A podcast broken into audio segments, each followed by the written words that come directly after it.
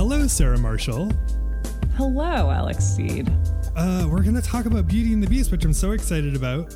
And before we do that, after this introduction, we're going to make an announcement about the fate of the show. So please check that out, folks.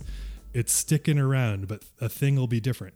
But I want to I want to talk to you about Beauty and the Beast and talk to you about our, our, our wonderful guest Dana Schwartz. You just listened to this episode again. What how did it strike you? I feel like this is in some ways difficult to identify as a Disney adult. And I feel like this episode is a safe space for Disney adults. Why do you think that is? Why do you think it was a it was a fine place to do that? And and what do you find difficult about that identity? Well, I feel like especially in the past year, there's been a lot of drama and I kind of mentioned this briefly in the episode with like Disney running theme parks or closing theme parks or sort of mitigating crowds at theme parks, et cetera, during a pandemic and the various choices that Disney has made and the choices that people who are trying very hard to get back into Disney parks have made. And I feel like the idea of like being an adult who loves Disney or who wants to go to a Disney park gets very bound up in the idea that you are clinging to childhood or to immaturity in a way that's fundamentally hmm. embarrassing and kind of unsophisticated. And I would say it is unsophisticated and that sophistication is overrated, but I don't think it's embarrassing or has to be. Mike, my view of it is that I was in denial about this for a long time, like how deeply my software had been written by Disney from the, the time that I was a very young child. And I hmm. feel like in the past few years, I have really embraced the fact that I know all these songs. I love all these songs. Like, it makes me happy to sing these songs, and better yet, to sing them with somebody. Hmm. Some of the most kind of transcendently lovely moments of friendship that I've had over the years have been in a moment where I'm like, not necessarily, but often with another woman who's like about my age and we start singing a song together and we get that that we're like looking at each other and it's like oh my god i know all the words. Do you know all the words? Let's just keep going. Let's just keep going. Hmm. And like you just go to a place when that happens It was so lovely to be present and have that happen. It was like lovely to watch that happen because I watched it mm. happen between you and another another person while we're all in different places. It was uh, a Yeah. it's a very special thing to see occur. I think Dana and I really exercised remarkable restraint in not singing through this entire episode. Who is Dana and and why why did you think to reach out to her for this for this episode? So Dana Schwartz is someone who listeners of You're Wrong About will know because she is the royal correspondent that we have on the show over there. So she has come on in the past to talk about Marie Antoinette and Anastasia, which also kind of took us into the cartoon movie 90s kid realm of things. And she also is the host of Noble Blood, which is a wonderful podcast that I listen to whenever I want to hear someone tell me about history in a way that just feels respectful and also very human. Like I feel like I'm like this is Dana who is a person whose personality I enjoy like telling me stories with kind of the full gravity of a historian um, in podcast format, which I really appreciate. And so we decided to make her talk about something where her expertise in history and aristocracy was completely irrelevant in a sense because we're like it's Disney who cares? Forget it. It's whatever time it's whatever place. I mean it is France but it's whatever time. Don't worry about it.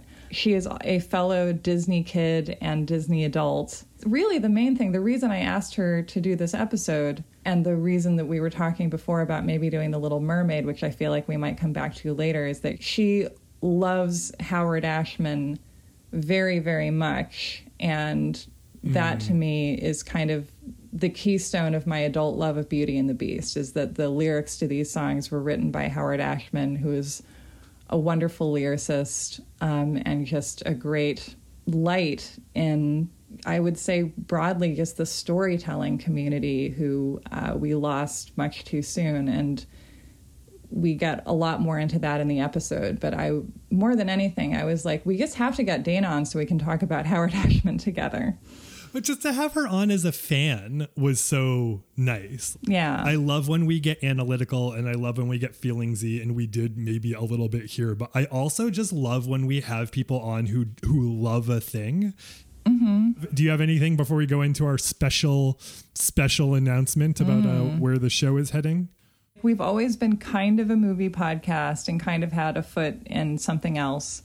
And I feel like something that we do that I really enjoy is to look at movies or just media generally, especially that we grew up with, and to not to ignore, but to try and bring in a bigger conversation than like, you know, is this bad or is this okay? Like, is this racist or like, is this sexist? And it's like, and the answer most of the time is like, yeah, it is because it was made by the movie industry in you know the 80s or the 90s. That's when most of the properties we talk about were made, and it's like, what are the odds that it wouldn't be? Honestly, like we're not mm-hmm. talking about something that actually is trying in a in a radical way because those movies rarely got distributed, or if they if they were trying, then like you buy a way to try or to be radical by surrendering something else. I feel like a lot of the time the question that we try to ask is like, why do I love this thing that I love? Like, what is it doing for me? What is it offering me? What did it offer me when I was a child? Like, regardless of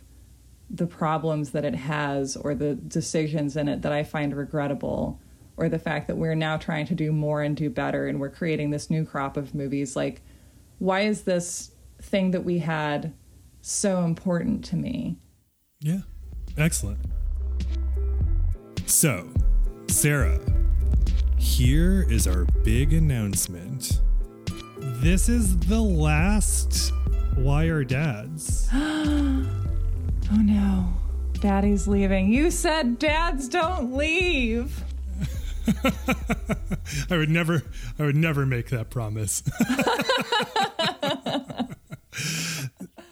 this is this is the last Wire Dads because we're changing our name. I'm really excited about this. When did you decide we needed a new name? Because you mentioned it at about the moment that I had started to feel that it was the case as well.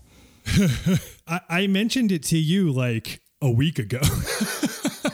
Mm-hmm. But it's been on my mind largely because I handle the social, and it's been on my mind for a long time. One, in that we've had a number of conversations with folks who listen about how we can convey what the show is about, and people hear us humorously cl- and clumsily trying to get to the bottom of what the show is about at the beginning of the show. Mm-hmm. But I hear from people all the time, all the time, not like here and there, and it got stuck in my head. I hear from people all the time who say, it took me forever to listen to the show because I have such intense issues with my dad, or I thought that it was specifically for dads or mm-hmm. i love the idea of the show but i still ha- can't even bring myself there because of my specific dad issues and i was like or alternatively i see people being like I would listen, but it seems like you all get together and talk about how your dad's traumatized you. And I have a nice dad. And so I feel like, you know, nothing for me here. And those people are rare, but they also say that. yes, totally. And, and, and so it became evident over time that I think there were a lot of people we would like at the table because it sounds mm. like they like what they think that we're doing that don't feel welcome at the table and I don't love mm. that and and uh, I you know there are other things that we can and should do and so you know what I'd love to know about why it resonated with you that it was time for a change. I mean it feels as if why our dads are like the dad's theme is like the pot that this little plant came in or that we initially planted it in. Like this is where we planted our starts and they're ready to be transplanted to the garden because they've started to send out roots and do all kinds of weird stuff. And it's like, oh, I thought I was planting a pepper, but I was planting a tomato and now we have all these tomatoes. And like we're not gonna like not enjoy these tomatoes right? Like i feel like when we had the initial idea for this show. It was about movies about the apocalypse loosely described and like friendship in the apocalypse. And then we transitioned to dads because you suggested it and I was like, yes, that's brilliant because like dads and movies are like very broad themes that like most people have ideas about or have feelings about. And mm. that's true. But also i feel like we've we started off that way and then we found so much else that we enjoyed doing and liked having people come by to do. It feels like we have grown out of this holder in a really nice way and it feels like applying a new name to what we're doing is like growing another ring around a tree. Oh i love that. I think to this point the conceit of getting together and talking about dads in movies has been you know a tricky way of saying that we're going to talk about masculinity and we're going to talk about feelings and so we've settled into and we're you know we're dancing around what this name is we'll we'll get there mm-hmm. You're going to love it. Don't worry. You're going to love it. I really like the idea of this tag, you know, a feelings podcast about movies, because I think that that's mm-hmm. kind of the unique thing that we do, which is like, you know, there are, as you pointed out, when we were trying to come up with names and looking at all of the podcasts that exist, there are are maybe as many movie podcasts as there are podcasts. Like every podcast is a movie podcast. Mm-hmm. but I think the thing that we do that is interesting that I like and that people seem to gravitate towards is that rather than look at movies through an analytical lens, we look at movies through a feelings lens. And mm. all of our conversations, regardless of what they're talking about, we're trying to get to the bottom of feelings and uh, I want to keep doing that. I like doing that, and I want to do that in a broader way with more people at the table. Yeah. Movies to me and and TV also, but this is a movie show because you can ask someone to prep by watching 2 hours of something in a way you can't by asking them to catch up on 40 hours of something, for example. I think movies are so valuable to us partly because they allow us to have a common experience of something in a way that technologically actually is pretty amazing. Like I feel like we take movies for granted because they are such a basic part of human entertainment and are such a big industry. But like when you think about it, it is absolutely bizarre. And I, if you had to explain this to a space alien or to someone from the past, I guess someone from the past would probably do a better job understanding you. But what you have to convey is that like we have a massive industry that is about making it look like things happened that never happened and never could happen and getting people to you know once upon a time and and sometime in the not so distant future going into a dark room to sit together and to share the same dream while they are awake and to treat that as like this mundane thing that you do. It's like oh i got to take the car in I mean, cars are also a trip. I guess everything in modern life is a trip, really. but they're like, I got to feed the dog and I got to take the car to the shop and then I got to go dream a shared dream with a bunch of strangers while eating popped corn. And like, that's amazing. And I think that movies give us a way to, to talk about our feelings and to share vulnerabilities because, like, we have experienced the same thing. Like, we have both experienced Titanic, not the ship but the movie. And like that's quite an experience. Totally totally. Yeah and i think it, in a way i mean i don't mean to poo-poo anything that any other people do but in a way to then have our most common medium of talking about the movie to be usually to talk about how the movie was made mm-hmm. seems so specifically hilarious because it's skirting around the thing where it's like we all shared this feeling together. We should talk about that probably. And i like that i get to do that with you and i love that we get to do it with other people and everyone from folks who are recognized in this industry to people in the fisheries. That's such a cool such a cool privilege So, Sarah. Yes. What is the new show called? The new show is called You Are Good. Where has someone heard that before? Jaws. No, that's not right. this is from Young Frankenstein, and we long ago, last summer or something, had a shirt where our artist friend Liz Climo did an illustration of Dr. Frankenstein and his monster, Dr. Frankenstein, I'm sorry, and his monster in doggy mm-hmm. form. Mm-hmm. And it's a dog comforting another dog saying, You are good. And that's what happens in the movie. They're not dogs, but basically, we talked in that episode about how the moment in Young Frankenstein when it turns from just a horror pastiche into actively a different story and turns from horror to comedy and to something where everyone's going to get a happy ending and end up with the person they're supposed to be with is when Dr. Frankenstein, I guess he's Frankenstein. He he accepts his name. Whatever. When Gene Wilder accepts his monster and says you are good to him and the monster responds with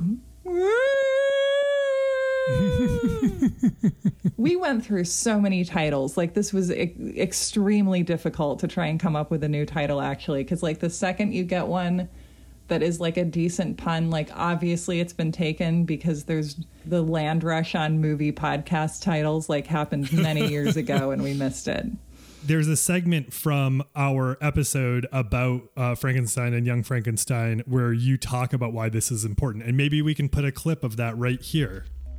Where do we leave Frankenstein in this movie? To me, the, the biggest turning point, like the turning point within the turning point scene, is when the monster is finally face to face with his creator, and Gene Wilder is talking to him and says, You are good. I've already described this scene as we've been recording today, but it's just so important to me. And the, and I and it's just amazing to me that I saw this movie so many times and I don't remember the scene. Like I don't remember ever thinking about or finding it important. I watched this as, you know, as a kid who loved comedy. And I love that like this movie was totally delightful to me and made me happier to live in this stupid mean world, even when that moment wasn't important to me and now it is. And it just i can see themes in it that weren't there before but it, it, it works for all ages. So he says you are good. And the monster just like has this like anguished cry right? He's just like Wah! and that's the moment where like you just need someone to be like you are good. I love that this movie is about the power of someone like speaking lovingly of you to your face basically That was a great clip from that episode. that was a wonderful clip that I just heard, and not just in my head, imagining what it might be. I know what just happened. But you said you, when we were talking about this, you said that this that this episode is around when you feel that the show kind of clicked. Yeah, for me it did, and I feel like I guess actually what was special to me about that episode partly was that by putting these movies in conversation and watching them in order to do an episode about them. Like that was when I realized in my reading why that scene is so important because if you embrace your monster rather than fleeing from him for your entire life, then like he becomes this very cute, manageable presence as opposed to someone who's just going to hmm. chase you to the Arctic until you die or, you know, die by heights and fire and villagers as happened in the James Whale film. So it was special to me to prepare for talking about these movies and in the process realize that like this was something that Mel Brooks movies kind of have always held for me and why they're special to me and why when I was a kid, especially like around middle school era, which I think is like the time when a lot of kids discover Mel Brooks because like that is it's an ageless humor, but it like really hits a sweet spot when you're kind of middle school aged. But also because like life when you're a preteen can be pretty rough and Mel Brooks movies create a universe where things work out for people and people actually do right and like good does triumph and they are funny because they are kind. Like i think that's an underrated quality. And that was i guess me being the first experiment where we realized or where i realized like oh this show is about talking about feelings through talking about movies. And, you know, this is a show about feelings and the movies that help us to talk about them or to have them. So one thing I want to do is assure to a lot of people who, when we said we were going to be changing our name, they're like, ah, because everyone feels about change the same way I do and you do. I think is I don't like it initially. Some people like it, but they're interesting. I don't. I don't know where they're coming from. So I think a lot of people are like, are you going to talk about the same sort of stuff? And like, yes, I think we are going to talk about the same sort of stuff. Are we going to fixate on dads? Probably not. Oh, I'll still fixate on some dads. Don't worry. Absolutely. Well, I think, and I think dads will naturally, I mean, we have a lot of episodes already recorded, so dads are going to come up in those shows, but I think dads are naturally going to sh- show up because what I think we do on this show is use movies to unpack baggage and to talk with each other about that baggage and to have it be cathartic and have it be fun and have it ideally be funny a lot of the time with people that we talk with and, you know, have mm-hmm. it be real and honest. And one thing a lot of people say jokingly, you know, is you've been doing the show Wire Dads for so much time. I'm like, have you come up with an answer yet? And I think our answer is you are good. Oh. what I mean by that is like we've gotten to the point where, at least in this example that you just described, is like a lot of the baggage comes from the fact that we just want the people that we love and who are our authorities in one way or another to acknowledge the fact that we are good in a non complicated way. Yeah. and what we're doing is reminding people in this title, in this place where we unpack baggage, in this place where we talk about feelings, in the place where we, as we do in this episode about Beauty and the Beast, just unleash an hour of giddy enthusiasm enthusiasm about something that also ends in crying. It's like a child's birthday party that way. Yeah, exactly. Totally. That's exactly like that is the arc of an episode. And we've been trying to get to the bottom of Wire Dads. While we can't answer that, we can say a place where a lot of our hurt and frustration and weirdness comes from is just wanting someone else to acknowledge so we can also do it too that we are good. And that's what we're doing, dear listener. Yeah. You are good. Come along with us while we keep moving in this direction and let's put on the Ritz.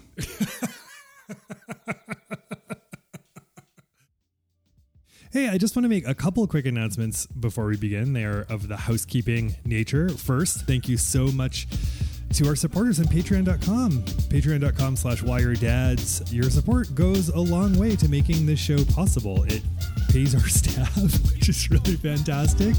Um, it's nice that people can make a living doing this sort of thing. It pays the artists who we work with. Uh, it pays musicians uh, whose music appears in the show the interstitial music. It pays carolyn for her time making music. We appreciate it. It means a whole lot thank you thank you thank you so much for helping us make this thing possible. We have uh, somewhat regular bonus content, conversations, a little, I'm not, not going to say lighter, but a little lighter in format than the typical show. And that happens about twice a month. So you can find that at patreon.com slash wiredads. Thank you, thank you, thank you if you're already supporting, and thank you if you're considering right now doing the same thing. We appreciate you.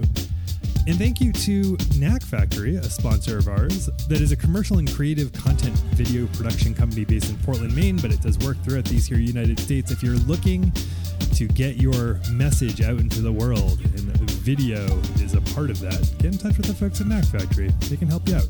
So we are going to change our name on social, probably by the weekend, and ideally in the various podcast apps. Although some of them are slower to respond than others. So if you keep seeing Wire Dads for a little while on your podcast player, your podcatcher, or whatever they are called, just bear with us. Eventually, the name will show up. We're going to use the same art for a little while, but with a new name on it, and then we're going to transition into something else when the time feels right. So just keep an eye on all that. But as of right now, we are Wire Dads on Instagram and on Twitter. And uh, there will be some version of You Are Good very soon.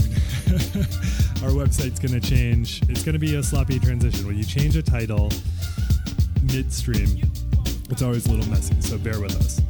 Our Why Are Dads t shirt and hoodie they have been selling wildly since we announced online that we were going to be changing our name at some point soon. We hadn't even announced the name yet. This is the the announcement of the name, and I think we've sold more of these shirts than we have ever sold before. you can find them; they're available for pre-order through May uh, 28th, and then they won't be available anymore. You won't be able to get the Wire Dad shirts, uh, the Wire Dad Cherub shirts anymore. They just will not be around. So I don't know. People maybe think that these are uh, uh, some sort of collector's item, or they want to remember the show as it was.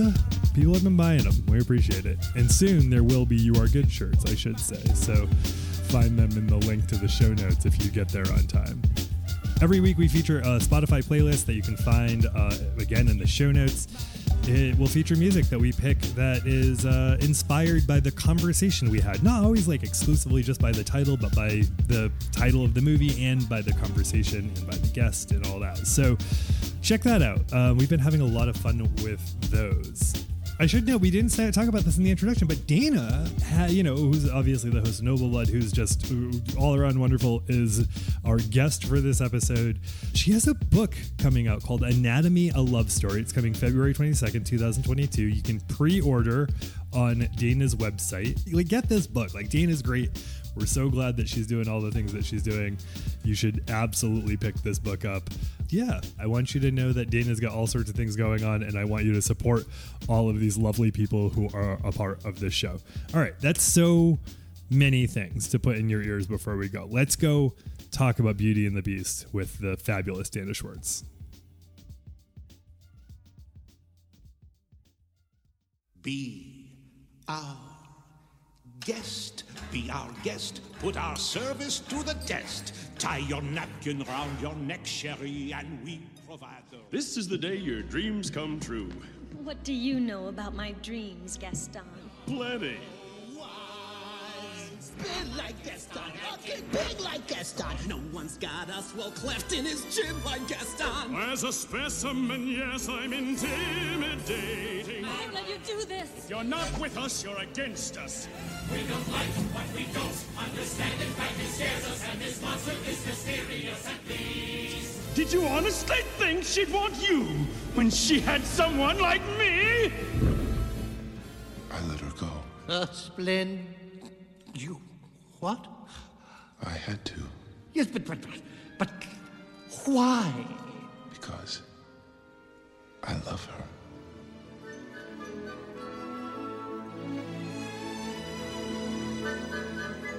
Ah, L'amour.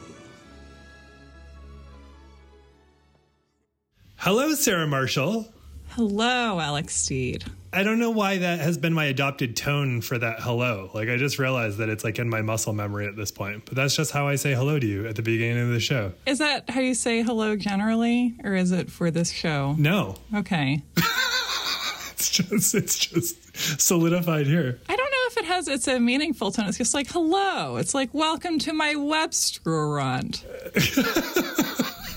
I feel like all podcasters and like YouTubers always have to take on like their podcast YouTube tone. Yeah. It's a very specific thing. Hello. Hello. Totally. And it just like falls into place somehow. And then it's that what it is. Then it's just that from now on. and then it's just what you say. Yeah. Hey guys, today we're going to be talking about Beauty and the Beast. hey fam, so happy to be here.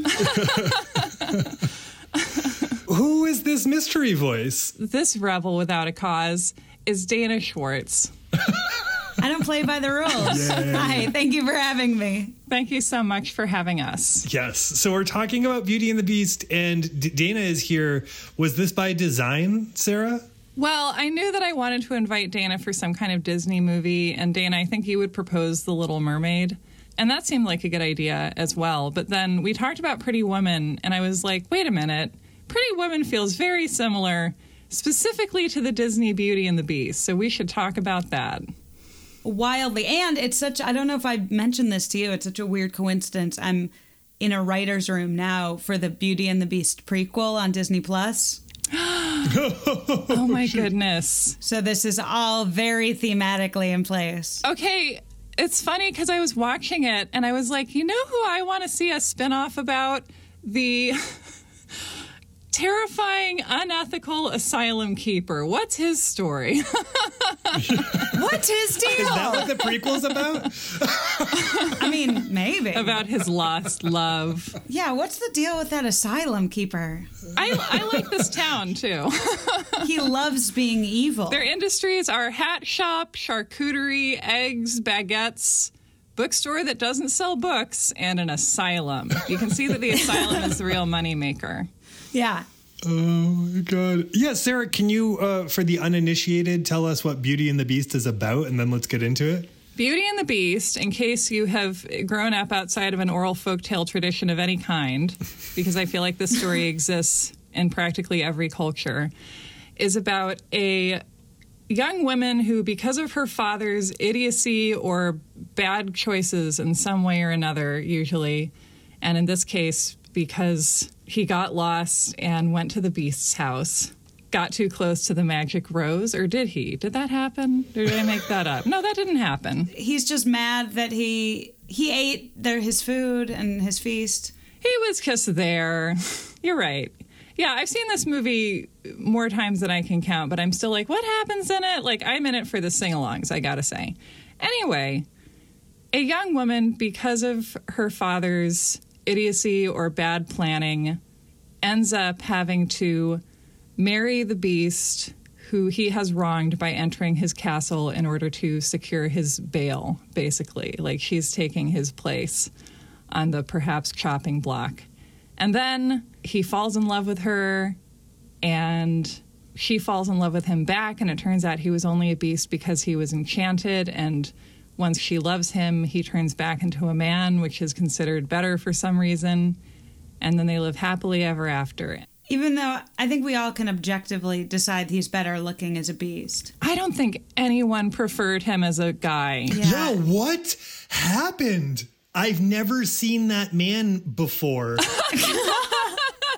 as I said, as I said to Dana earlier, and, and to Sarah, like I've I've only just came into this movie a year ago, and I had since blocked it out what he looks like as a normo, and he looks horrendous. He looks so bland. It's funny because I was watching it and I was like, I can't say what a good looking animated man looks like in this world. and it's also confusing because, like, they did not kill themselves on the character design, I have to say. Like, all these people are basically No. lines. So, like, does the transformed Beast Prince have too many lines on his face and he looks weird next to everyone else, or what? I feel like they spent all of their character design on the beast, Yeah. which is a good character design where it's like he's not too scary, but he's still kind of like intimidating, where everyone else just looks like n- flat nonsense. Totally. And then he's he's forgettable white bread. That's exactly how I feel. Is like they had this beautiful design for the beast, and mm-hmm. then at one point they're like, "Oh my god, we have this scene where he's not the beast anymore. Has anyone thought about that?" And they're like, "No, let's just make him a guy." They're like, this is Disney. We don't plan ahead. Like if you told me that they repurposed like the bread seller from the town. No, they just they just drew over Friar Tuck's face from Robin Hood. the thing about Beauty and the Beast that doesn't get described in the summary, the thing about this Beauty and the Beast is that the Beast is like the most endearingly and expressively drawn character by like 300%, I think. Like Belle communicates with her voice and that's why Paige O'Hara is so wonderful in this role. Like I, to me, Paige O'Hara's voice is like it goes so high, it goes so low. Like it, it to me, it's like the epitome of Disney princess. Mm. And she doesn't need an expressive face. And then the Beast is just like such a beautifully designed character. I feel like that. Yeah, I agree. Belle's face is very generic, and it's also like the exact same face as those three, I think, literally called the Bimbettes, the three blonde girls who are in love with Gaston. Oh no. Yeah. And then the only other major element that I think does tend to show up in a lot of versions of it is that he has enchanted servants who are all objects now and they help her. And one of them is Jerry Orbach. The end. They're the fun ones. they seem so cool about being entrapped in this situation. They seem not bitter at all, which I found to be very nice. Well, this is the kind of story you can't bring an adult brain to because at the end of it, they also become human again. And I was like, isn't it kind of a bummer that Chip, who has lived for, well, I guess only for like 10 years or something, as frozen in childhood, now he's everyone's going to start to age naturally again and start inching towards death. And I was like, God, Sarah. I certainly thought about that same thing. Dana, what's your history with this movie? Um, pretty close to obsession. I was very much like a Disney animation kid. Like I was, you know, born in 1993, but I have older siblings and a younger sister. So like definitely our Disney watching phase extended in both directions and I feel like I was like the perfect age for the Disney Renaissance. You know, I was like elementary school student. So like uh, most of my childhood was spent and also like disney movies when you have four siblings like there's very few movies that everyone will agree on mm-hmm. and so it feels like disney movies were like the thing that were always on in my childhood home at some point or another Did you also watch a lot of DComs? That would come a little later i was a little young for dcoms What's a decom? A DCOM, Alex. a disney channel original movie Of course. of course. such as the luck of the Irish or that Magic House one, Robot House. oh smart house Smart House. Smart House was terrifying and very prescient. Oof. So yeah, so I have uh, listened to, a seen a lot of Disney movies. I'm also like very much like a musical theater person, and so I feel like that also sort of feeds into like a larger obsession with Howard Ashman, who Sarah and I have talked a lot about, who mm-hmm. you know produced and wrote the the songs and Beauty and the Beast, and so and and now of course I'm I'm writing on that prequel, so I would say an, an intimate knowledge of Beauty and the Beast. Sarah, what did you tell me to imagine while I was listening to the songs regarding Howard Ashman? I said, imagine these lyrics being written by a gay boy from Baltimore, I love that. because that's what Howard Ashman once was. And when I listen to the opening song, which is called Belle, it makes me think about Good Morning Baltimore from Hairspray. Yes. and just how Howard Ashman grew up in Baltimore in the 60s. And like, I just feel like that song feels connected to the experience of being a gay teenage boy in Baltimore in the 60s. It's a pity and a sin he doesn't quite fit in. yeah. I love it. So where do we begin? Alex, okay, as the person who is coming to this cold, I'm so curious because, again, this is a movie that is just part of my earliest memory. This is the first movie I saw in theaters when I was three and a half. Mm-hmm. What do you think of this movie?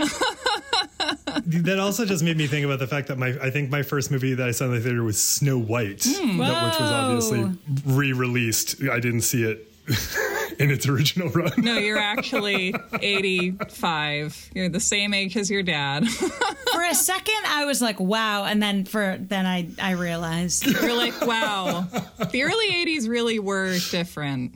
Hitler was building power in Europe and I guess like one of the things that comes up immediately is the thing that you texted me, which is this trope that exists with, within Disney, where like an absent-minded inventor type gets the family in trouble, and like that's just the thing that happens. We already talked about Honey I Shrunk the Kids, and Yeah. so that stuck out to me. So we need three movies for a fake trend, but I'm sure someone else can think of a third one. Well, Flubber, right? Flubber, that- Flubber. Does he have a daughter? Disney. Inspector Gadget, also a parentified daughter of a Ooh. genius buffoon type. Yes. Yeah. This is a big thing. This happened a lot. The goal is to have a dad who's so smart that he doesn't notice that you're having adventures. Yes. Yeah.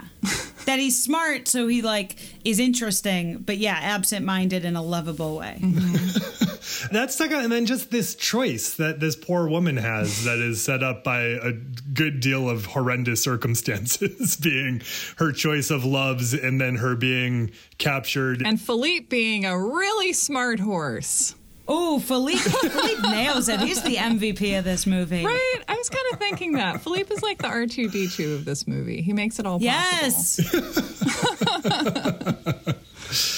Yeah, so those are the things that struck me immediately. I just felt I feel like if I saw this as a kid, I would have been worried about a whole different set of things than the things that I was worried about as a child, like hmm. like involuntary institutionalization or having to be or having to fall on the sword for my absent-minded father, which I hmm. did uh, have to do, but I would have thought about it some hmm. more.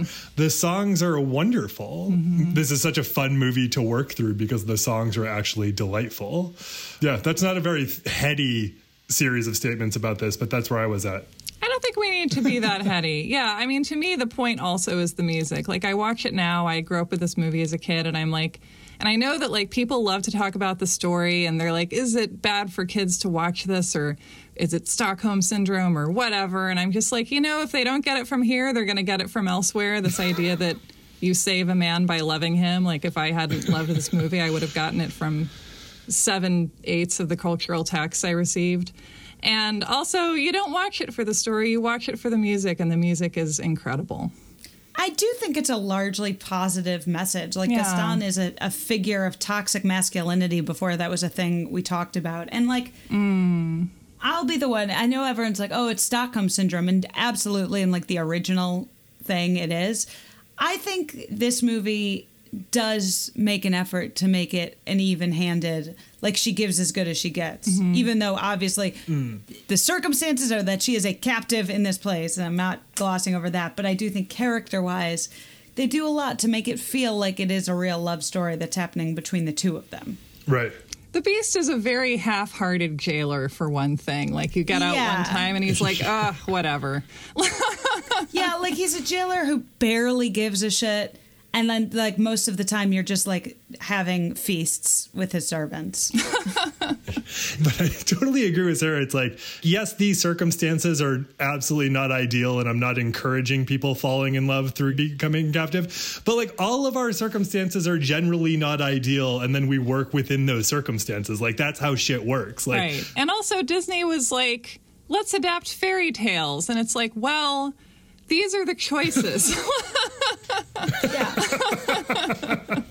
and like for all those things, it's like it was a female screenwriter and a hmm. gay man writing the songs. So It's like I think it's as much like a critique of masculinity mm-hmm. in an interesting way. Maybe that's like maybe I've gone like through the looking glass where I'm like so close to the text, I'm past it. But I do think you can read it as a critique of masculinity. That's really interesting. I mean, I think that's where it becomes interesting and really comes alive. how does it function as a critique of masculinity? I think someone like Gaston in most other movies is the hero, you know, like the most Yeah. handsome man in town who's also the strongest, who everyone loves. Like it's very rare, I think, to have a story for children where the villain is also the most popular guy in town. Mm. And he has hero face. Yeah. yeah, like that's sort of an interesting dynamic. She falls in love with the beast not because he's like tough or strong, but because of his like tenderness and like his patience and like learning to read with her and like giving her the library and like through again through in this prism of the movie like those aren't like stereotypically masculine traits necessarily it's these mm-hmm. like tenderness that comes through that i think the movie is trying to reward I mean, as a mm-hmm. kid, I also really loved all iterations of the Beauty and the Beast story, and I would seek those out. I think, and especially about fourth and fifth grade, you know, there and there were a lot of versions of them that were also very popular for girls. Like Robin McKinley, I think, wrote a couple of Beauty and the Beast books that mm. I loved. Yeah, it's just, I mean, to me, also one of the ideas I took from that. story generally was like, you know, men are scary, and maybe it's best to get to know one when he doesn't look like a man. He looks like an animal or something, or who just like who's outside of society, and you just go to a big castle together and you just talk for a really long time. Yeah. And he gives you nice clothes. and you get a you get a giant magical library yeah, that part's not bad either. I also like the movie has a very clear message of like guys who try and interrupt your reading time or put their feet on your books are bad news and guys who support your reading are probably going to care about you genuinely. yeah yeah This shares that in common with Rain Man, right? Tom Cruise touches all of Raymond's books, and that we know that he's uh, by default an asshole. And Tom Cruise is totally he has Major Gaston face, doesn't he? sure In a wrestling match, nobody bites like Tom Cruise. It's funny because I am temporarily now living back in the town that I grew up in. And so I live in small town Maine. And I saw a lot of parallels with like, I know who our town Gaston is. and so I can like I kind of see there's some dimensions that I'm able to see here and I'm able to to be like I know I kind of know who all of these people hmm. are and I know this dynamic a little bit. And it was really interesting to see it through that lens of this guy being someone that like every I love, love what you said Dana. It's like an interesting choice Yeah. to make the person who everybody likes in town be the villain. Like that's a mm-hmm. that's a wild thing that does not that I, I don't see often happen now. And to be like, yeah, the villagers are stupid and they're easily led into a hateful, murderous mob. like in Frankenstein. Most of the other movies like the villain is like a queer coded outcast mm. right. You know like a scar or an ursula where it's like it's kind of interesting to have the villain be transparently jealous and selfish and still like i guess in like internet speak like the chad Yeah. Yeah, he's a super straight. yeah And they tried to walk that back in the live action remake, which I thought I didn't understand what the purpose of that was, where they were like, LeFou's throwing money at people to get them to sing about Gaston. They don't really like him. And it's like, okay, well, first of all, it's a musical. These fuckers don't know they're singing. And B, like, wh- why? yeah i well i'm like of course people like gaston he's a handsome big hunter For all the reasons that they're singing. and for all the reasons that they don't like belle yeah. Right. the town doesn't like Belle because she's different and like threatens their basic gender norms and they mm-hmm. like Gaston because he's handsome and doesn't. And she's the daughter of Yeah. crazy old Maurice, and she doesn't talk to them. Oh, my favorite lyric in all of Beauty and the Beast is no one, something like Gaston, takes cheap shots like Gaston. Yes. No one persecutes harmless crackpots like Gaston. Yeah, that was wild. This, I mean, there are some lyrics in this movie that just are so overt and just. I mean, another one that I didn't really notice until a couple of years ago probably was in the mob song where what, how does it go down? It's like We don't like what we don't understand. In fact, it scares us. Mm-hmm. and this monster is mysterious at least, right? Isn't that great? yeah, that is exactly it. That's fantastic. We don't like what we don't understand. They're just yep, that's us. Saying it. Some of the couplets in Gaston, I think, are some of the best lyrics in Disney animation. Such as mm-hmm. As a specimen, yes, I'm intimidating. yes. I use antlers in all of my decorating. And that little kick he does. He's such a fun villain because he's so like transparent. He literally says, he's like, Bella's the most beautiful. That makes her the best.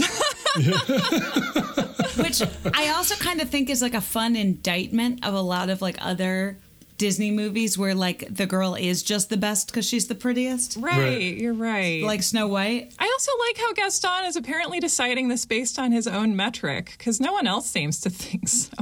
I mean, they say she's a beauty, but it's not like she has any social capital. Right. Exactly. He thinks he has enough social capital for both of them and he can she's he, she's all that. Yeah. I love when we first meet him and he says, I've got my sights set on that one, and he aims the gun at her. Did you notice that? And I was like, all right, well, okay, this is heavy handed for his straight insanity. I think this relates really well to our conversation about Pretty in Pink, where it's like, well, we're in a universe where all the men are profoundly lacking. And so you just have to do what you can with that. you just have to settle for Blaine. Yeah, Gaston, I think that's also it. Like he's a hunter and he chose his prey and his prey is Belle and so he's just not going to give up. Yeah. Even if he has to bribe a, the scariest asylum keeper in the entire world. Which is it called Asylum for Loons on the side of the wagon? That was a nice touch. yeah, so the choice, I mean, the choice is to be hunted quasi literally by this guy or to fall in love with someone in the, what is it? What is his estate? Is it a castle? He's in a castle that's just a like just a stone's throw away from town, but no one's seen it because they're all fucking idiots. I think I think in in universe there's probably an enchantment on it. Makes sense. Yeah, well, it unenchants at the end, which I found very nice. Maybe it gets shaky at the end. It's like a flat screen. It's like the world in Wonder Woman where like you have to literally be there to see it. Yes, yes, hmm. yes. You guys see Wonder Woman, you have to like mm-hmm. literally be on that path and then you're like, "Oh, here it is." You have to crash into it. Yeah, like Steve or Maurice. Right. Men accidentally find magical lands because they just go crashing around yeah. in these stories. What's the dad situation in this movie, Sarah? Oh, he's an old dad. Yeah, yes, he for sure is. He is an old dad. Have we talked about the Disney old dad phenomenon yet? No, let's let's do it. Yeah, you're right. And he's built a lot like um Jasmine's dad. He's an old round dad. Okay, this dad is old. Jasmine's dad is old. The dad in Little Mermaid is a white hair, white beard old dad, and the dad in um, uh, Mulan is like oh so old he's like collapsing. Right. He can't fight for his country. This is like the 1600s. Why do all these weary? How do all these weary men have children in their 50s? I have an idea. I bet there are a lot of Disney bigwigs who had late life babies and are just like, I feel represented by this. Do it. Right. Is it because like if you have a teenage daughter, you should be like 40, probably like in universe, right? Yeah. Where it's like they don't kind of want you to confuse the dad for a hunk. Right. And if the characters Yeah. are kind of flatly drawn, then that would be too easy because if they're the same age. Yeah, like how old is is human beast? Oh God, how old is Human Beast? Yeah, I think he's like 21, right? Because he's been in the enchantment for He doesn't look 21. I don't know. He's he's some kind of flat face Disney guy age. If you told me he was 40, I'd be like, sure. Yeah, he's between 20 and 40, which is why the dads have to be 60. See, there's no mistaking. And Triton's like 500 years old, probably. But Ariel's 16, Yeah, I mean, Triton by canon is like, I think, thousands of years old. according to like mythology or, or like, yeah. According to according to mythology, like if that if the Little Mermaid takes place in what like the 1800s or the 1700s, yeah, Yeah. Triton's several thousand. so years is he an actual god of the sea? Oh, yeah. Is he Jupiter? Yeah, he's Poseidon, right? Yes, he's someone's son. I think he's Poseidon's son. Oh, okay. He's so he's a mythological guy who just wandered over into Disney, and they're like, "This is mythology a little bit," and it's also We don't have to pay any money for this. we don't have to pay money for the rights. It's been around for a mm-hmm. while. Yeah, let's choose this. guy. right.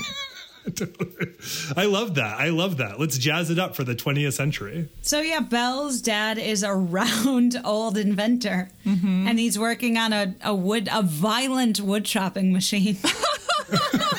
when you put it that way, I think I, my favorite tweet of all time is uh, Daniel Kibblesmith tweeted something like, "Can we all agree that an earlier version of that invention killed Belle's mom?"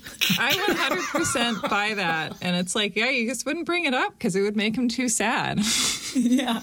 What is their relationship like between Belle and, and Father Belle? Father Belle Maurice. Maurice. I noticed this time that he was like, "What about Gaston? He seems nice." And it's like, "Oh, Maurice, my God, are you? Can you do anything?"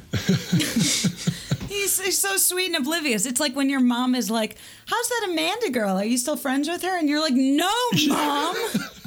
I hate Amanda. Yeah, yeah, and he's just like a, a nutty professor type. My dad only asked if it's seriously. Like that is so on the nose for like my dad asking about my friends, people I hadn't talked to in ten years Yeah. forever. Like that was it. You know what my dad says about people who I've like seen or talked to like every day for 15 years? How's what's her name? yeah. How's what's her name? That's great. we don't know what happened to Belle's mom. She's just on her own with this guy. This is one of those you got to go watch the live action remake after this Alex cuz you'll see what happens when a movie like tries to answer these questions and then you're like, "Oh, I didn't really need to know. I just liked saying I wondered that." Like, Dana, do you want to talk about this? That's exactly it. They answer the question in like an all right, I kind of assumed like she died of the plague, and you're like, all right, In Paris. And you're like, "Oh." I could have guessed that. That's sort of like the bland non-story that I had already filled in in my head. Right. It's like we I didn't think that she had faked her own death and run away to I don't know what women ran away to. We can go live with a different beast. Yeah, I mean that's the thing. At the end of the day, like she's got to live with some beast. Like at the end of the mm. day, based on the circumstances of the time, their options are not great. Options are not great for Belle. She can stay babysitting her dad, mm-hmm. she can be an old maid. which she's going to get cut up next. It's only a matter of time before the chopping machine starts chopping its way toward her at night. What was France like for like 17 year old girls at this time? I don't, I'm assuming not great. Well, then I mean, okay, here's can I make the argument that like this is a movie for three and a half year olds and we're living in a generic olden times where there are clocks and chopping machines and it doesn't really matter that much. Like we're talking about some form of French royalty, arguably around the time that there was a revolution, maybe. It's like whatever. My answer to all these questions is whatever, and I'm pretty sure Disney agrees with me. Also, they say like a prince, like he's not the prince of France. They're like there was a prince. Right. So what is he? These questions are interesting, but like it's a world for dumb little kids. like made with their needs in mind. Like there isn't a coherent timeline. People love to be like, well, how many of the things in the castle used to be people? And I think like The answer is some of them. the answer is the ones with faces, but like it's magic. She, I mean, I don't know. Like women had sort of shifting degrees of rights at different times in history. Like Jews have been able to get divorced for a long time. So, like, could she be Jewish? We don't know. No Jewish father would be building that sort of chopping machine. No, that's Goyish and Shamishigas. Well, the, I mean, the only the reason the reason I ask is not because I'm concerned, but through the framework of our show, which is about relationships with Yes, dads. right. So I'm trying to. That's where I'm trying to go. I feel like if Belle hadn't married a prince, she would have to spend her life sort of as like a Jane Austen style caretaker for her father. Yeah. Mm. Or like waiting for another interestingly drawn guy to appear in town, but like she lives in a magical cartoon land that's just a town and a castle. So, I mean, another thing that I do find interesting that is a story discrepancy thing is that like in the beginning she is famously noted to observe, I want adventure in the great wide somewhere. I want it more than I can tell. And then you can be like, well, then she just got married. And I guess watching it this time, I was like, well, how else is she going to get to the great wide somewhere except by marrying a prince, a rich guy? Like, yeah, that's her ticket to the somewhere. I totally agree. Whenever people are like, "Oh, she just gets married," I'm like, "Well, yeah, the movie stops, but like her life is going to be way more exciting married to a prince." Yeah. I mean, this is what I was trying to get at in the Pretty in Pink episode, Sarah, Mm. is that it's like we had Andy who is wants to get out, you know, and then we have what are the options for getting out when your dad is Harry Dean Stanton? You can be killed by his wood chopping machine. It's either fucking your best friend who's like your brother, which is off the table, thankfully, and that's not that's not on the that's not your mm-hmm. key out. That's what he really wants, or you end up with Blaine. And you're recognized, and you have some option, Yeah. right? Like Belle's play, and, and I want to talk about how this reminds you of Pretty Woman, hmm. but this also reminds me a lot of Pretty in Pink, largely just because we talked about it yesterday. We're just on a jag of these kinds of stories. Yeah, Pretty in Pink, and also The Shining, because this is about going to a remote location with a guy who has anger issues. Yeah, absolutely correct. He has real bad anger issues and great teeth. Yes. My favorite thing about The Beast, and I think it's possible that maybe Belle's like, I really liked the way you looked before. And he's like, oh, I guess I can just not shave for like three days and it'll all grow back in. Because, like, what I think is cool about him is that he looks like he might be wool bearing. He's wool bearing. And if he generates wool, then you would never have to buy any and you could just knit using your husband's wool. It'd be very cozy. Do you think that's like kind of erotic, or like she would sell it on Etsy and people would be kind of grossed out? I think that they would keep it to themselves or maybe give it to like Lumiere or like people who wouldn't kink shame. I love it being a kink.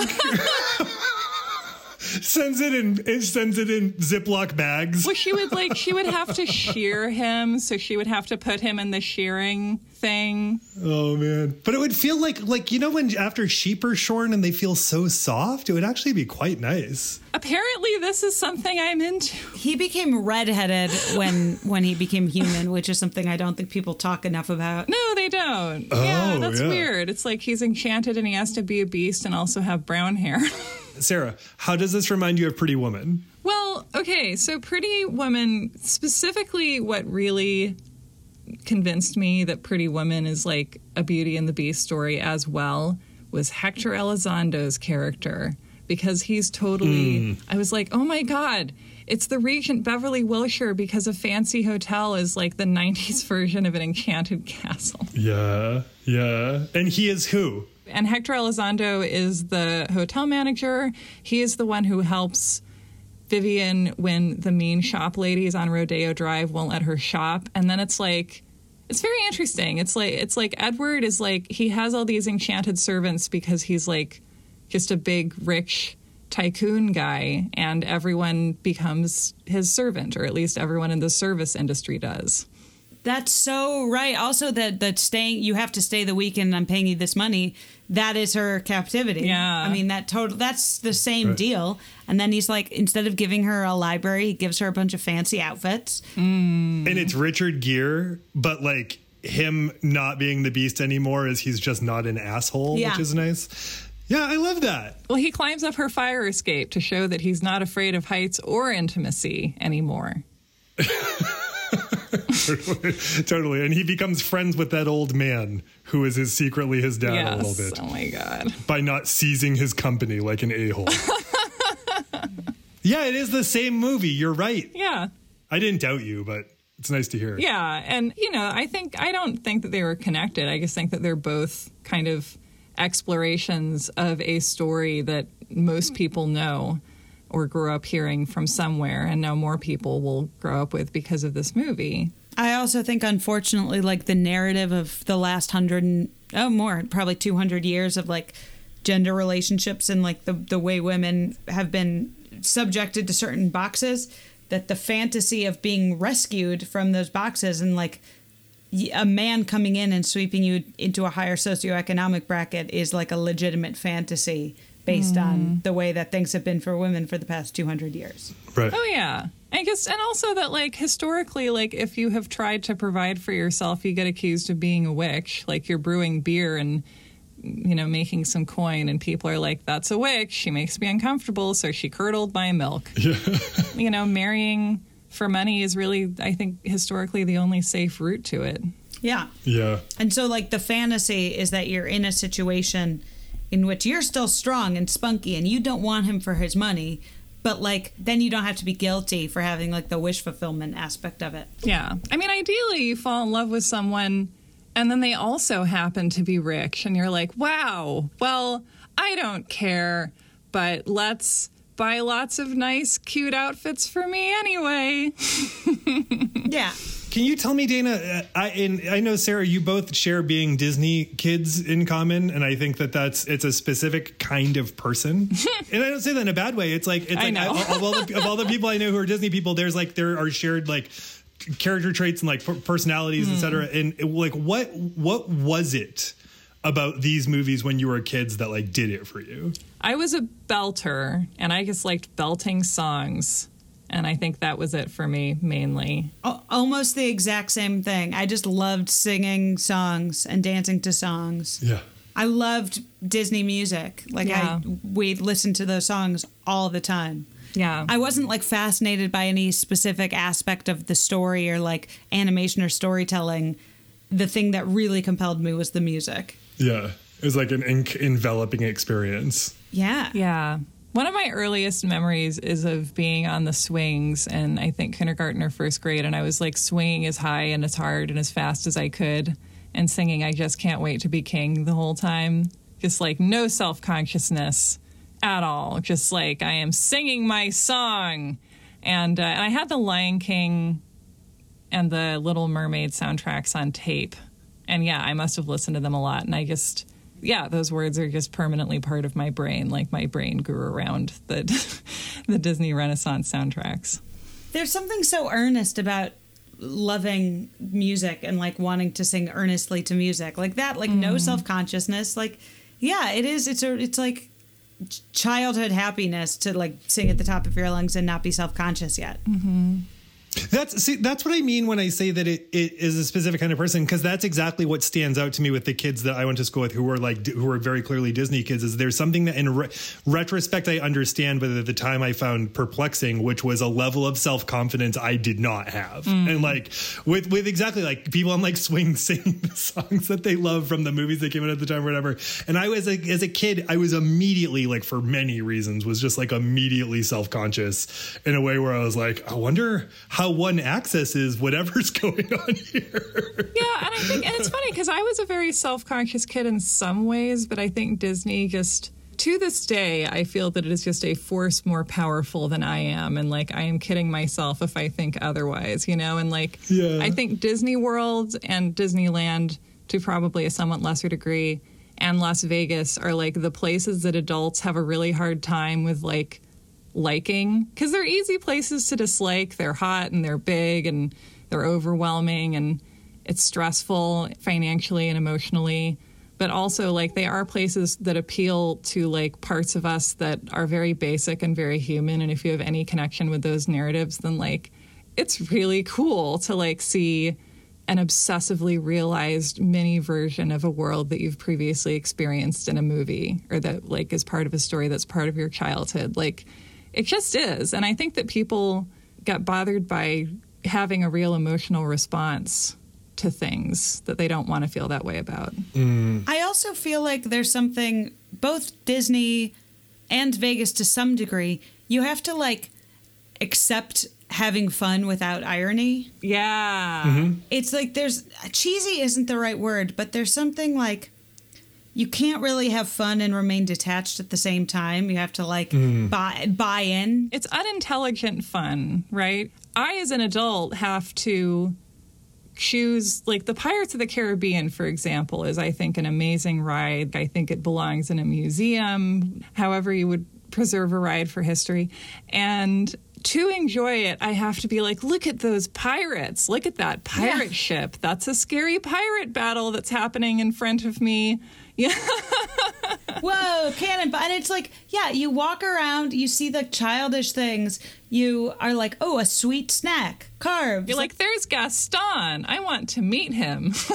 pretzels shaped like Mickey that you just like get to eat. Like if if you're coming into it ironically, like you'll be absolutely miserable because then Yeah. it's just a hot, overpriced waiting in line. But it's so once you buy in, then you can have fun. yeah.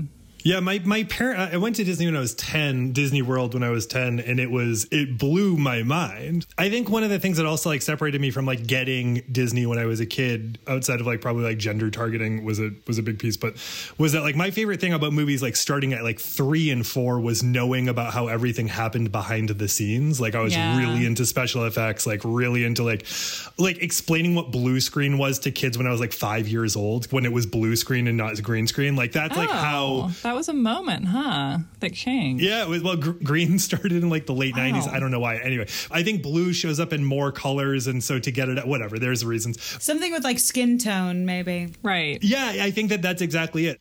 I loved the technical elements of movies to the point where like I watch everything through some meta lens. Hmm. That's cool in its own way because it gives you stuff to be nerdy about, but it makes it really hard to just disappear into mm. what's being offered. And that's what I loved about or when I remember going to Disney when I was a kid, that's what I loved about going there was just from a technical feat being like how did they do this? Like how is this possible? It's amazing. And as an adult, it remains as mystifying. One of the things that the world's greatest YouTuber, Jenny Nicholson, points out is that Disney has mastered their sight lines. Like you're never in Oh. a place where you can see another place. Right? That's amazing. you're just in a little world that is unto itself. And then you walk out of Belle's Village and you're in Adventureland and then you're only in Adventureland and then you're, you know, it's like I have such complicated feelings about Disney World because like they're running these ads currently that have Orange Bird and it's like come to Disney World and see Orange Bird during a pandemic. What's Orange Bird? Orange, okay, so Orange Bird is really interesting because he's like this cute little animated guy who they kind of phased out for a while. And I think he like mainly existed at Disney World Japan or something like that because he was the cartoon character who was in Anita Bryant's Florida orange juice ads. Whoa. oh wow. And then, of course, Anita Bryant famously became a crusader against gay rights and a spreader of like some of the most horrifically anti gay rhetoric that I can think of off the top of my head. And I think Orange Bird just kind of.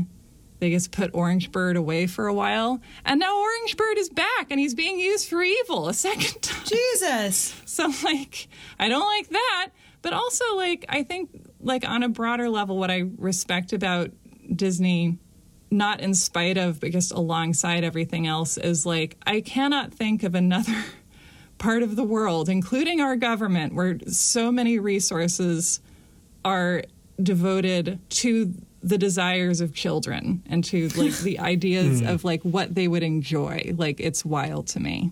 Mm-hmm. Yeah, it's like so many smart people and so much intelligence just goes into like how do we make it so a family of four has a good day here? How do we make it so it feels real to a child or an older child or even an adult, frankly? So where do we think all these characters end up a year out from this movie? So, don't they imply that Maurice and Mrs. Potts might have a future? Maurice might be a good dad for her 25 children. That looks like it. Ooh. I also feel like they both are are old parents. It's Angela Lansbury. She's like a million years old. At the time, she was only uh, half a million years old. There's something very endearing about like a pair where one person is scatterbrained and one's very competent. And I feel like Yes. Mrs. Potts is very competent and would take good care of Maurice. Mrs. Potts is totally running that that show behind the scenes. Oh, yeah. Okay, so Mrs. Potts and Maurice. Okay, what about Lumiere and Cogsworth? I think it's like I always I see them as like a peep show relationship. Shakespeare said a lot of things, Lumiere. That friendship I feel like is gonna follow the exact trajectory of peep show. They're just going to end up as like bachelor flatmates for life. And Yeah. yeah. Oh, I love that. That's really nice. Alex, what do you think? Does Lumiere not end up with that smoke show of a French maid? Definitely, he's not a man who can be tied down. He's gonna cheat on her, and she's gonna slap him. I mean, they've just been flirting for so long because both of them are little sticks and they can't. I mean, are they having sex? I guess they're like necking at one point, right? Yeah, they're like ne- definitely necking, and I feel like it's one of one of those relationships where it's like they, there's been so much buildup that by the time they actually get together, it's underwhelming and can't live up to the romantic expectations. Totally. And he's is he her boss too? Like I don't understand the power dynamics there. Again, this is for three and a half year olds. I need to remember it. That's how you can tell because it's not like they've thought this through. They're just like, eh, whatever, you know. It's like. Like, so- like some creators really do want you to ask these questions. Like old JRR will be like, "I can tell you," but Disney, it's like, how do we make this into a ride? I just hope that Belle gets to read for the rest of her life. Yeah. I just hope Belle gets to just be surrounded by books forever and she loves that time. You want to hear an idea that I have? I guess this is kind of like something they did in the uh, the new the remake, but mine's better. Okay, the Beast has magic books like in Myst, and they take you to various places in the Great Wide Somewhere, but you don't have to travel in a ship for forever. Sarah Marshall, that is exactly what happens in the new one. But they have it's like a magic mirror, or is it a book? They have a magic mirror, and they also have a magic book. Mine is is to be fair like a very slight revision, but I want multiple books, and it's a book that says a place, and then you just go to that place. Is your slight revision that it's like Myst? like is your slight revision that it's like the video game Myst from 1996? It was a computer game. They used a blue screen to make it. anyway, Dana, tell us the tale of Howard Ashman and the Disney Renaissance. Yeah, well, so he wrote and directed the off Broadway show Little Shop of Horrors with Alan Menken. And then Howard Ashman moved on to do the lyrics and direct a musical on Broadway with Marvin Hamlish called Smile that um, was critically reviled and was a, a bomb and closed before even a cast recording. And so Howard was sort of feeling down when Jeffrey Katzenberg was hanging out with David Geffen, and Geffen was like, "Hey, there's this Howard Ashman guy, and I did the Little Shop of Horrors uh, soundtrack, and we're doing a movie. You should hit him up for that Little Mermaid project you're working on." And he did, and then Ashman came in and kind of taught the Disney team, the animation team, how to write a musical. They had sort of moved a little bit away from musicals. They had done Rescuers Down Under and The Black Cauldron. A movie almost no one remembers. Yeah. And Howard sort of came in with this Broadway structure and, and ideas for what Little Mermaid could and should be. Like, it was his pitch that the crab should be Jamaican because he thought a Jamaican song, like a, a reggae song, would be fun. And yeah, he structured the musical and it was a huge hit. And then uh, around this time, Howard learned that he had contracted AIDS and he had pitched Aladdin to the Disney people. And Katzenberg was like, okay, so funny story about Aladdin. We have this Beauty and the Beast project that's been going and it's really not working. Like they had hmm. been animating it and it was not a musical and it was very serious. And he's like, we need some of that Ashman magic. And Ashman was like, I can't. I can't travel to LA. And Katzenberg was like, the mountain comes to Muhammad. And so they moved production to up to Fishkill, New York. Wow. And he did the lyrics and the writing and the directing the vocal performances, some from his hospital bed. And uh, he passed away like six months before the film was released. And it was another Oh wow. wild success. Mm-hmm. That's the Cliff Notes bullet points version. It's a really tragic story, and like Yeah. him dying at forty, it's heartbreaking for so many reasons. But you just think of how many, how much of an impact he had culturally just within those years, and it's it's. um, I mean, you can just imagine the amount of work that he would have been able to contribute. Um, it's just such a it's he's a really tragic loss for a lot of reasons. It didn't strike me until you just said that that like there was that full decade where music wasn't a part of Disney movies, Yeah. or it was a part, obviously, but it wasn't like central. it They weren't musicals. Yeah. Mm-hmm. So he he's responsible for bringing that back. Well, they brought him in because they wanted to bring it back, but it was his definitely his sensibility that I think would also go on to inform the rest of the Disney musicals. I mean, like because Little Mermaid and Beauty and the Beast were such hits, and obviously he had pitched and completed about half of Aladdin, you know, before he passed. Like his DNA was so embedded in that that a lot of the later lyricists are sort of imitating that sort of like conversational punchy humor that he has that hmm. sort of like syncopated rhythm like hmm. his sensibility i think did become the dna for for the tone of disney musicals and lyrics hmm. Right on. Sarah, as a person who sings her way through these mm-hmm. movies while you're watching them, why? Tell me a bit about his imprint, about Howard Ashman's imprint. So I first kind of realized who Howard Ashman was, like as a person, when I was about three years ago. I was trying to be on a morning working schedule, and I would drive in to a workplace, and I would get to work in the morning, and it was very hard for me. And so I made a mix of like music that just made me happy. yeah And so it was a lot of newsies. And then it was a lot of Little hmm. Shop of Horrors, which was a musical that I grew up loving and watched a million times and quick question broadway newsies or movie newsies movie newsies. I, I think it's great that there's a Broadway newsies, but I have no interest in it. Like, it's for the kids. it's for the kids It's for the kids who deserve to grow up with a girl character who makes more sense. But I like what I got. So, yeah. And, and partly it's the nostalgia factor that just makes me so happy when I hear those songs. And so I was, I remember I was like driving along and I was singing the opening song of Little Shop of Horrors and thinking about how like some of the verbal rhymes in it are just so clever and i just like was like who wrote those like who's the person who wrote like shang-a-lang feel the sturm drang in the air. Or like i thrill when i drill a bicuspid it's swell though they tell me i'm maladjusted like you know? And that was how i ended up starting to learn about who howard ashman actually was. And so to me like beauty and the beast changes completely or requires a whole new layer of meaning that kind of goes over everything when you realize that it was you know the the lyrics to all of these songs were written by someone who was dying of AIDS and knew it. Mm. And I think you know it's it's about a lot of things, and it's based on source material that is I think about doing your best to make life as good as you can for yourself within a world where you basically have to get married.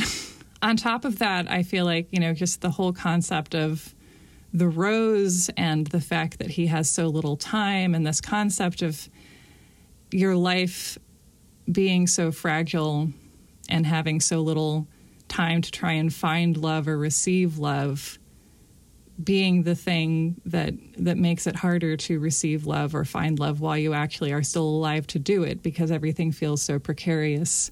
That's well said. Hmm.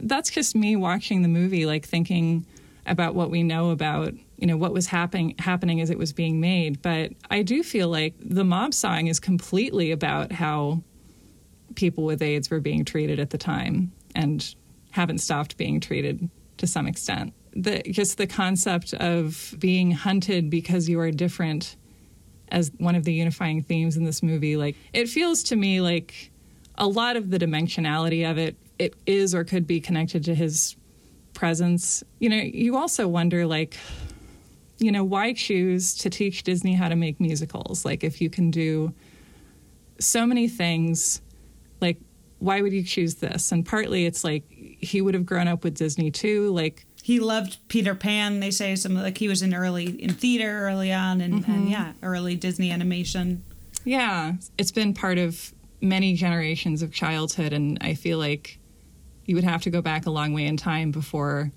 an adult who was interested in storytelling or animating or imagineering or a hundred other things would not be excited at the prospect of being part of Disney. But, and I don't know if this was, you know, how much forethought went into this, but I find it really amazing that I, as someone who was a toddler at the time this movie came out, or Dana, as someone who was not yet born when this movie came out, like, grew up knowing Howard Ashman's sensibility more intimately than almost anybody's because that's how deeply someone's language becomes a part of you if you've been singing these songs your whole life and having their their meaning sort of live inside you too.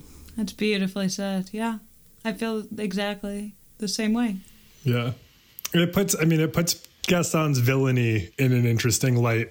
who again like reads like I mean, and I understand that Ashman didn't write the script, but like he Gaston's like a Reaganite super straight. Mm. So like it's kind of perfect. Yeah, and he's like, you know, camp level. He's like a Rock Hudson character almost. Yeah. Yeah.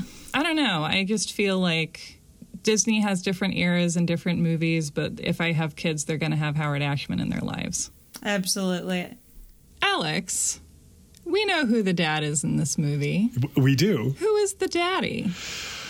Uh, Oh, wow.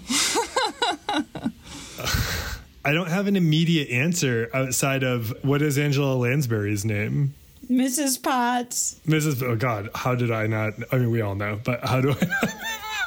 the uh, my read on Daddy changes every time, but as as far as someone who has their shit together enough Mm-hmm. to ideally maintain a stable relationship with Maurice, who's going to bring her down a little bit uh, with his absent-mindedness.